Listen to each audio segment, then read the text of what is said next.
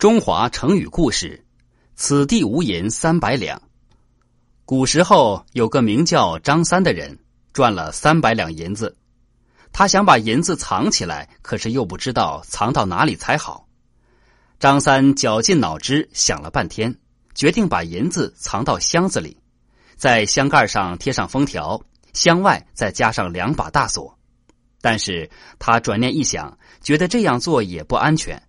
如果小偷偷走了箱子，银子也就保不住了。后来，张三终于想出了一个好主意。他趁着天黑，在院内东屋的墙下挖了一个大坑，把银子用油纸包好，埋进了坑里。可是他心里仍然不踏实，觉得别人会怀疑这个地方埋了银子。